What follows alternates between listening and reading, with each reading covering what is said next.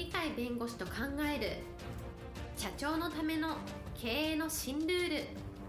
この番組では企業が選ぶ弁護士ランキングで税務部門1位に輝き70冊以上の本を出版し多くの経営者を支えてきた鳥飼茂勝が社長経営者独立希望者起業家のための経営の新ルールについてお伝えしていきます。それでは今回の番組をお楽しみください。皆さんこんにちは。お元気でしょうか？元気がすべての源です。元気をお届けする鳥飼です。はいパラリーガルの高瀬です。今日のテーマは貧しさ病弱などが成功の源になるということです。はい今日のテーマ貧しさ病弱などが成功の源になるです。普通だったら貧しいとかあるいは病弱だっていう形になるとまずいところが望ましくないところがあるなっていうので成功とはおよそ縁遠いような感じが実はするんですけどところが意外と貧しいところからとかあるいは病弱な人たちが経営者として改正してると。事実がありまして逆に言うとそういう人たちは貧しさとか病弱っていうのを逆に強みにしてそれで成長して成功したというふうに見ていいと思うのでその代表的な方は松下幸之助さんとかですね世界一の鉄鋼会社を作ったアンドリュー・カーネギーさんなんですけどこの2人がまさに貧しさの代表みたいなもの。まして松下幸之助さんは病弱で体がすごく弱かったということに言われておりますのでそれをかえって彼にとっては強みになるとそれでこの2人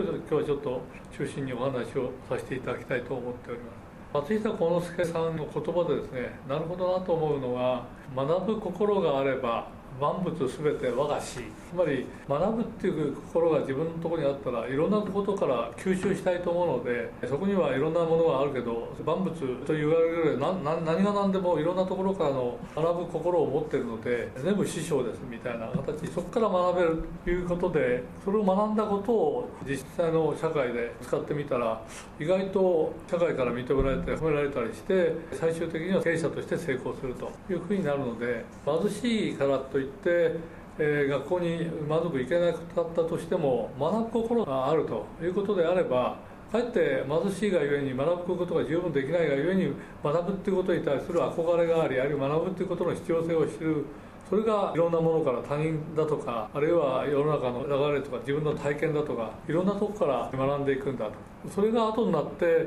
経営者として成功するための一つの要素になっていくんだ。こういうことがあると思いますので逆に言うと自分が貧しくてろくに勉強もできない勉強のする機会もない学校にも行けないという進学もできないという人たちこそが学びたいという気持ちが非常に強いというのであればいろんなところから学べますねというそこのところは彼は実社会に行ってここに出てデッチ暴行みたいなのをしてるわけですけどそれでもそこからなんか学んできた。そこでいろんな人と出会っていろんなことを聞いたり見るとあそこはなかなか面白いとか逆に言うと学ぶ心が出てくるといろんなものを見てそこからいろんなアイデアが出てくるとかですね成長が出てくるという形になるし逆にそういう形で学ぶ心があっていろんな知識を持ってる人に出会ったらそこからいろいろと学ぼうとすると熱心な坊やだねとか少年だねとか、まあ、青年だねとかいう形になってくると優秀な人が教えてくれる。だんだんだんだん自分がいろんな人に出会っていろんな人に紹介されるとあるいはいろんな人から学ぶ機会があるとする。あるいはいろんな本を見て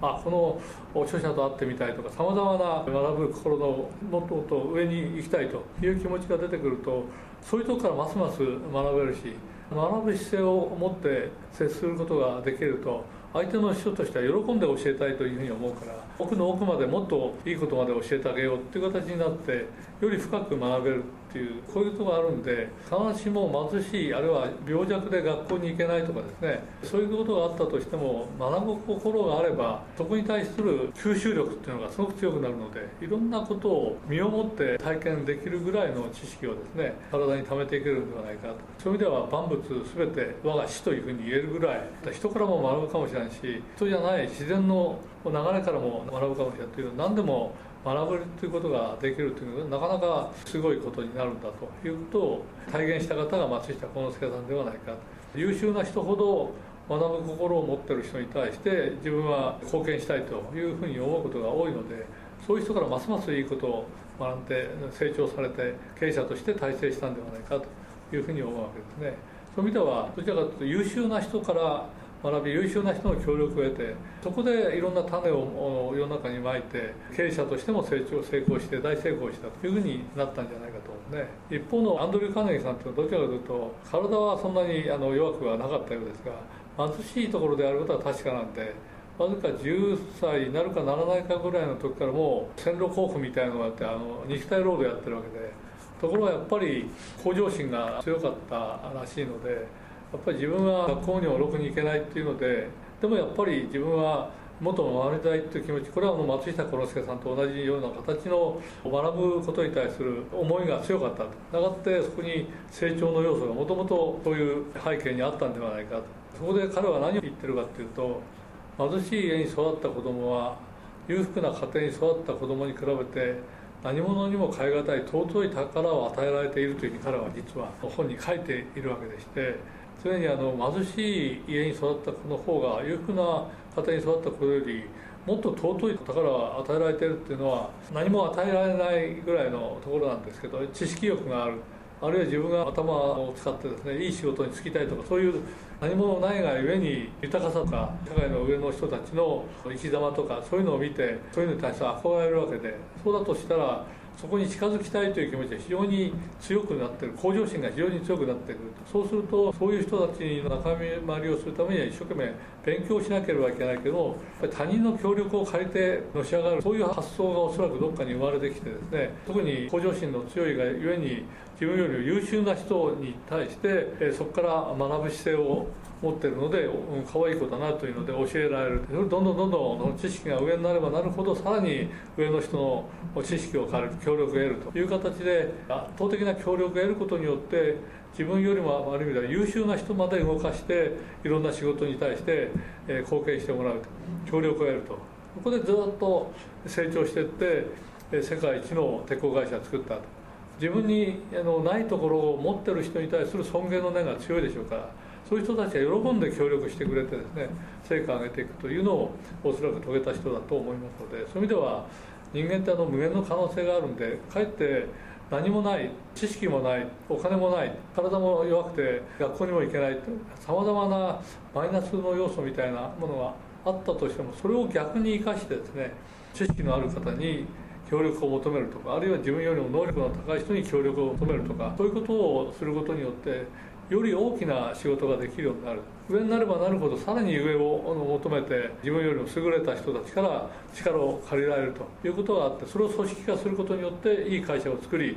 成長する最先端に立てるということがありますので実は普通の人より貧しいとか病弱だっていうのはそれ自体から見るとなんかかわいそうな気がするんですけど実はそれを盛り返すそれをかえって成長のバネに持っていくというような強みとして転化することができるので必ずしも貧しさ病弱が弱みじゃなくて強みになることがあると。そういう意味では人間って無限の可能性があってその可能性の中でマイナスの要素って必ずしもマイナスじゃなくてプラスの要素に十分変えられるんだということの証拠ではないかと思いますので、えそういう意味では自分にあの貧しさとか病弱とかいろんな意味でマイナス要素があって社会的に不利だなと思うことが実は社会的な成功とかいろんな人の協力を得て飛躍するとかそういうところに使えるんだとというふうにお考えいただくのがいいんではないかというふうに思っております。はい、今日のテーマ貧しさ、病弱などが成功の源になるでした。今日も元気で楽しい一日をお過ごしください。はい、ありがとうございます。本日の番組はいかがでしたか？この番組は毎週月曜日7時に配信いたします。それでは次回の配信を楽しみにお待ちください。